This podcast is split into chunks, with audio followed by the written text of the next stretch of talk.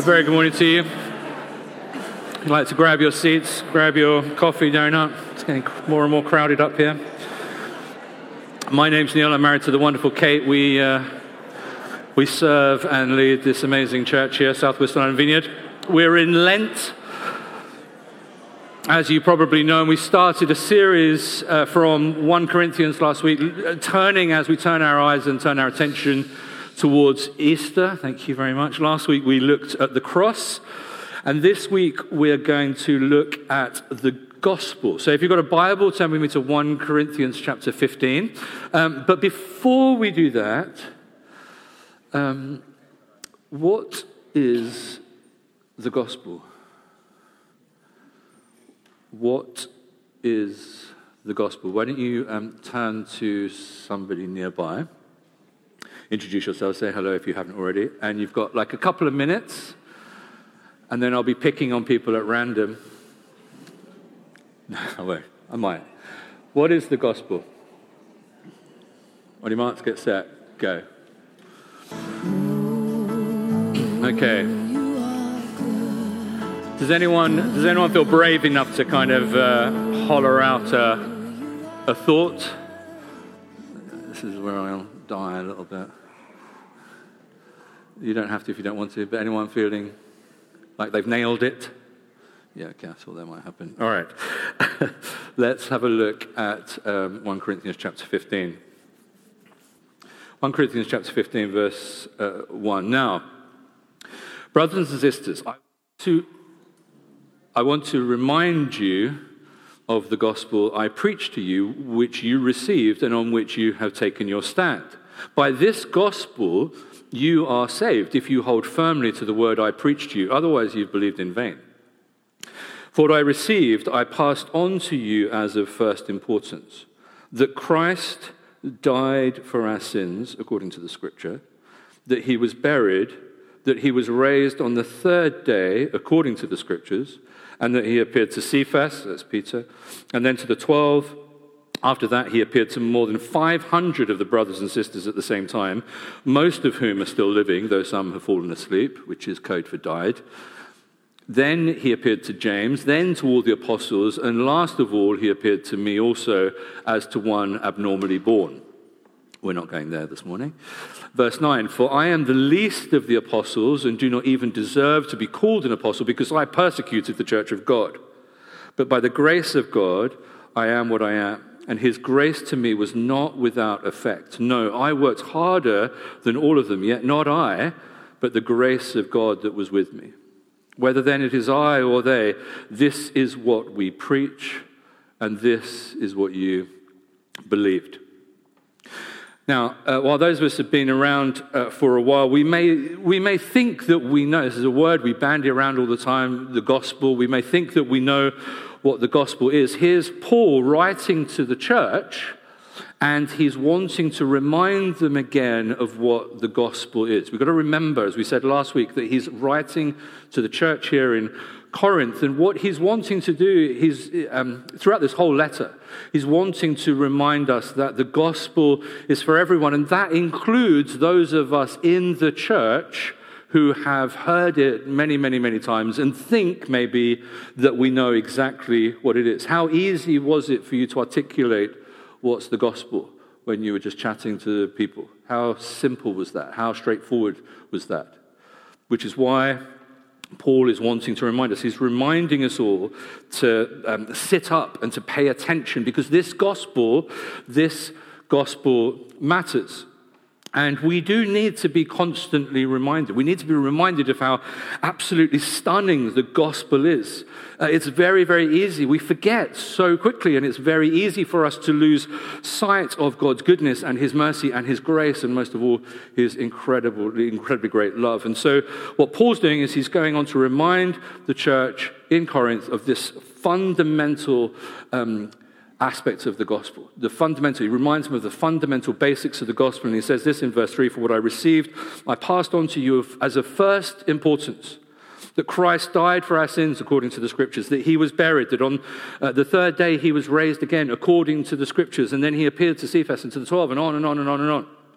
And what he's doing here, remember, there's no uh, internet, there's no technology around, just in case you weren't aware.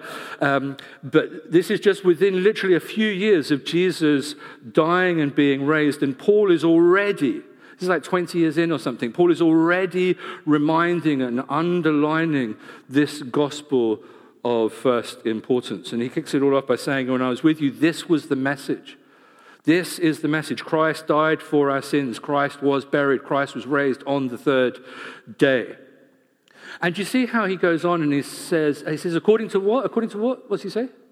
He says, he says it twice in verses 3 and 4. He says, according to the scriptures.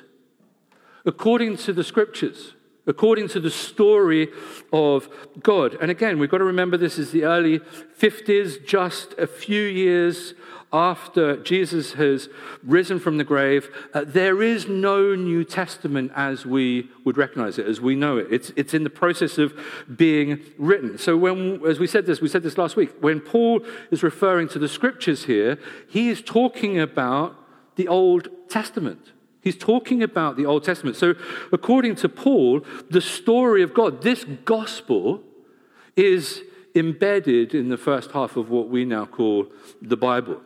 You know, when we often, when we think of the gospel, you know, so often, and rightly so, we think of, immediately we think of the cross and the resurrection, and that's absolutely right. But we also need to um, take a step back and broaden our horizons and our mindset to all that God has been doing since the beginning of time. Because the gospel, uh, the gospel is everything. The gospel is everything. Everything reaches its climax in Jesus, but what Paul is trying to do here and in his other writings is to help us understand the gospel in all its incredible fullness. Uh, now, we keep saying gospel. Maybe it would be helpful to have a bit of a working definition of what we mean by the gospel. If we're wanting a biblical understanding of gospel, uh, the gospel is, is a message of God's saving work through Jesus Christ, the Messiah.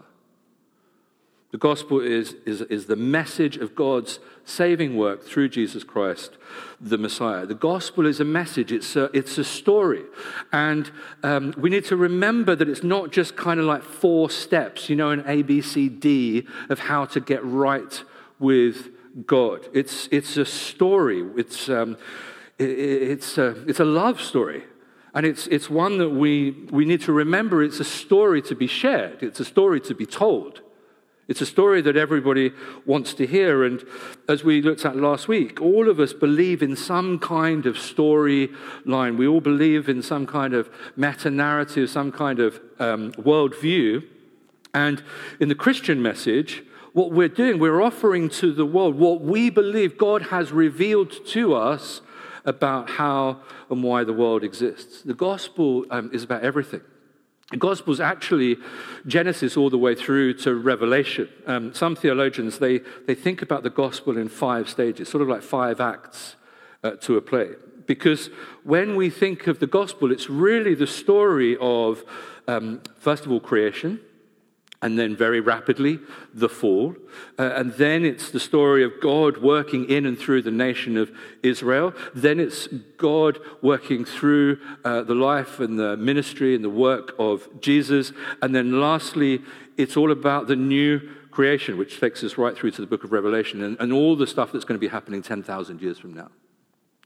And the gospel, and we're just going to whiz through some of that narrative. The gospel starts with creation in Genesis chapters 1 and 2, with God creating the world and God creating people.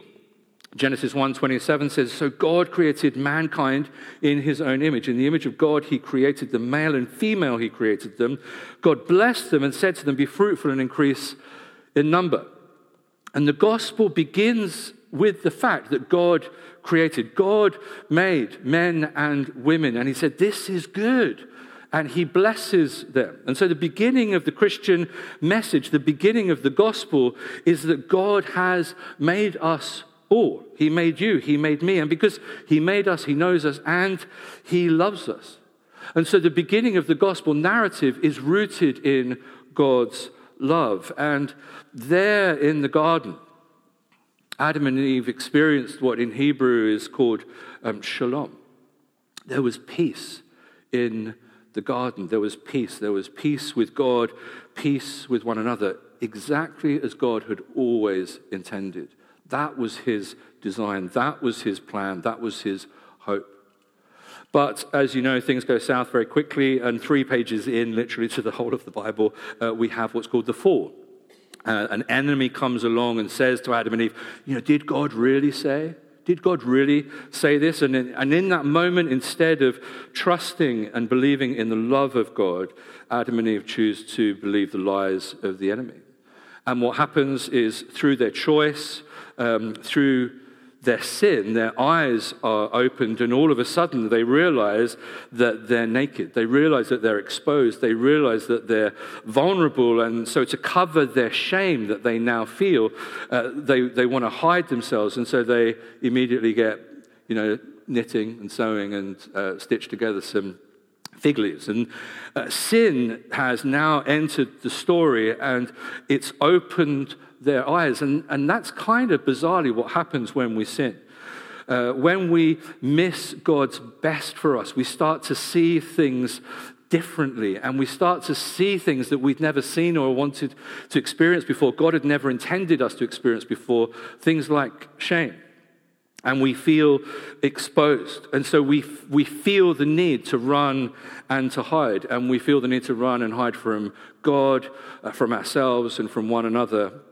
And in the garden, at this point, you know, the clothing industry is born, and uh, Adam and Eve, um, they, they're walking in the garden and they, they hear the sound of the Lord God in this moment.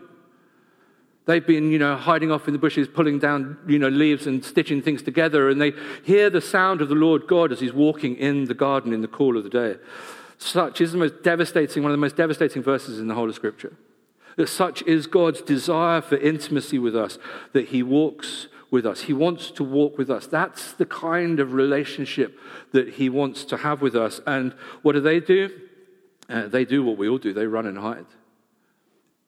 And God calls out to them. He says, Adam, where are you? Where are you? They're like running away God is calling out to them saying, Where are you? And Genesis 3 reminds us right from the very beginning that God is calling out to every single one of us, Where are you? Where are you? What's happened? What's happened? Remember that the heart of the gospel, again, we touched on this last week, the heart of the gospel isn't that we find God.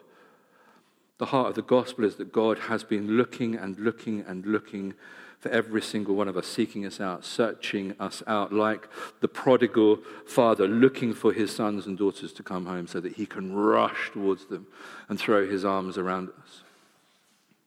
What does God do right there in Genesis uh, chapter 3? God makes a plan to make things right. God is wanting to restore us to the garden. He wants us to live in peace. He wants us to, he wants things to be put right. The trouble is, is our kind of pride and our arrogance and our sin got in the way then and it still gets in the way now. And so we find ourselves, on the one hand, called and created uh, for this in, in incredible relationship with God, made for the peace and the shalom of the kingdom, but all of it is marred and spoiled and ruined by our sin. And so now, having effectively taken themselves out of the garden, life becomes really, really hard. And the rest of the story of the Old Testament becomes the story actually of Israel. And this, the story of Israel, is God seeking out a people who will live in intimate relationship with Him and model to the earth what it looks like to live in relationship with God. And the highlight, kind of the key verse of this is in Genesis 12. God speaks, we've done this, we looked at this a couple of weeks ago. God uh, speaks to a chap called Abraham and he says, You know, I will make you a great nation and I will bless you. I will make your name great and you will be a blessing. I will bless those who bless you and whoever curses you, I will curse. And all people peoples on earth will be blessed through you. And this is really important because in this third chapter, um, the gospel story, this, of the gospel story, it's, it's about Israel. But um, unlike Adam and Eve, Abraham, he trusts God. Even though Abraham's got no kids, uh, his wife Sarah is barren, Abraham chooses to trust God and believe in him. And as he does so, God is faithful to his promise. And so, as you know the story, uh, there's Isaac and there's Jacob, and Jacob becomes Israel. God keeps his promise to this nation who are called to live in relationship with God and are called to be a blessing and to demonstrate to the entire earth what it looks like to be in relationship with God and to know God. Um, and the plan was that they were supposed to be embodying, embodying the kingdom the rule and reign of the King of Kings, and that they were supposed to be living um, a living example of this peace and shalom. And the narrative of the scriptures is that Israel is supposed to be a light. They're supposed to be a representative, a, a picture of what it means to really know God and to walk with God and to learn uh, from God and to live with God. And Everything that God does is to help them step into the fullness of that inheritance. And so uh, when they're struggling, He gives them 10 commandments like, to help them so that they can step into the fullness of all that God has called them into. But of course, they don't follow them. So when they get into the land that God has promised them, God gives them judges um, to kind of lead them and guide them. But if you read uh, judges, you quickly see that that didn't go very well, and things go very quickly from bad uh, to worse. And then the people say, "Look, um, what we need is a king. Like if we had a king, it would all be okay, and then we'd like love and serve God, and everything would be all right. And uh, a king will fix it. A king will make everything all right between us and God. And God reluctantly says, "Okay, uh, it's not going to work, by the way, but here you go. Here's a king." And King Saul's a flop. Uh, king David is good but um, even he fails. And, and, literally every king after David is, is basically a, a disaster. Uh, God gives them priests and prophets to help them live out this relationship with God, but the people disrespect the prophets, uh, the, the, the, the, sacrifices, and the, the priests, uh, and they, they don't listen to the prophets at all. And by the end of it all, as we're reading through the Old Testament, it's not difficult to see that we realize that Israel as a country is in like a much, much worse state than it was when it started. And through it all, the thing that we see is that God has remained faithful to his promise, but the people just can't seem to be faithful to their end of the bargain, which is basically the story of our lives. God is always faithful. God always keeps his promises, but we, well, let's just say, kind of less so. And so God gives sacrifices to deal with the sin, and He gives uh, rules that they might follow, and He gives judges and kings and all of it. But none of it is really bringing the closeness and the intimacy of the relationship that God is wanting. Because at the heart of it, God just wants His dwelling place to be with His people. Um, he just wants to walk with His people in the garden in the cool of the day. And that's why, um, throughout the story, Jesus makes so much sense. See, what Israel as a nation is looking for, they're looking to be in right relationship with God. They just don't know how to get there, they don't know how to do it. God's heart, God's desire is for intimacy and relationship with us all. Um, and that we would live our lives in a way that reflects His goodness and His grace and His mercy and His love. That we would end up living lives that are in the, walking in the fullness of the poli- peace, the police, the peace and the shalom of the kingdom of God. And we have to remember that Israel was supposed to be a light to the nations, and not just in relationship with God, but a representation of what it looks like to be in relationship with God. But as we know when we read the Old Testament, particularly when we read all of those really challenging passages, it's pretty clear that the thing that God was wanting to happen wasn't happening. It wasn't working out. Okay, so fast forward to Jesus. Now, Jesus, we've got to remember, was promised way back in Genesis chapter 3. And the whole of the Old Testament is littered with signposts and uh, prophecies and words referring and pointing to his calling. And so uh, and his coming. And this is one of the reasons that you know while we may struggle with the old testament we have to keep pushing on and pushing in and pushing through it because it's the book about the coming of jesus. And so we uh, ignore it at our peril. And the old testament is full of these incredibly detailed pictures of what Jesus was going to be like, what he was going to come and do. And eventually, Jesus uh, appears, Jesus comes, uh, he's born into some backwater of the Roman Empire. Uh, Isaiah 53 says he has no beauty or majesty to attract us to him, nothing in his appearance that we should desire him. He was dis- dis- despised and rejected by mankind, a man of suffering and familiar with pain, like one from whom people hide their faces. He was despised and we held him in low esteem. That was written 800 years before Jesus came. And the people then, when Jesus uh, comes in onto the scene, um, just like many of us today, they just don't get him. They, they, they just don't get it. Um, as we touched on last week, Jesus just wasn't what people expected of a Messiah. And for a lot of us today, Jesus still isn't quite what we expect of a Messiah. Um, but we need to remember that Jesus is the climax of the story. And what Paul and the early preachers of the gospel are doing is what they're trying to do is to connect all of the dots of the whole arc of the narrative. And they do it in a much better way than we often do because what they're saying is that everything from um, right from the beginning of creation, all of history, right till this point, it's all been pointing to Jesus. It's all been leading to Jesus. It's all fulfilled in and through the person of Jesus. He is the center, He is the climax, He is the epitome of God's story. And not only that, but this Jesus, who died for our sins according to the scriptures and was buried, was raised on the third day according to the scriptures. And the resurrection, we're going to talk about the resurrection over the next couple of weeks, uh, but the resurrection matters. The resurrection matters a whole bunch because what it means is that because of the resurrection, because Jesus is alive and not dead, the life that Jesus has, the, that life is now given to us. We get to live resurrection life right now. That resurrected life of Christ becomes our life. And that's why Paul is banging on about the gospel to the church. He's like trying to drive and drill it home. You read through the whole of 1 Corinthians. Um, why is Paul getting hot and bothered about them taking each other to court? Uh, why is he challenging them? Read 1 Corinthians. Why is he challenging them and confronting them about their sexuality and the way that they're living, just like everyone else in Corinth? Why, um, what's Paul's deal about marriage and gender roles in 1 Corinthians? What's all this stuff about divisions and unity? What's all this stuff that he's talking about, about community? What's all this stuff about the Holy Spirit and the gifts of the Holy Spirit? What Paul's doing is he's reminding them that they are supposed to be living their lives as followers of Jesus through resurrected life. He's reminding them in and through Jesus, they're supposed to be living the life of the kingdom, the life of peace, the life of shalom. He's reminding them that the gospel is God's story to call together a people who would reflect to the entire world how incredible God's love is, not just carry on living like everybody else and carry on doing life like everybody else. We're called to be different. And so now, if you're a follower of Jesus, in Paul's language, he's saying you're the church.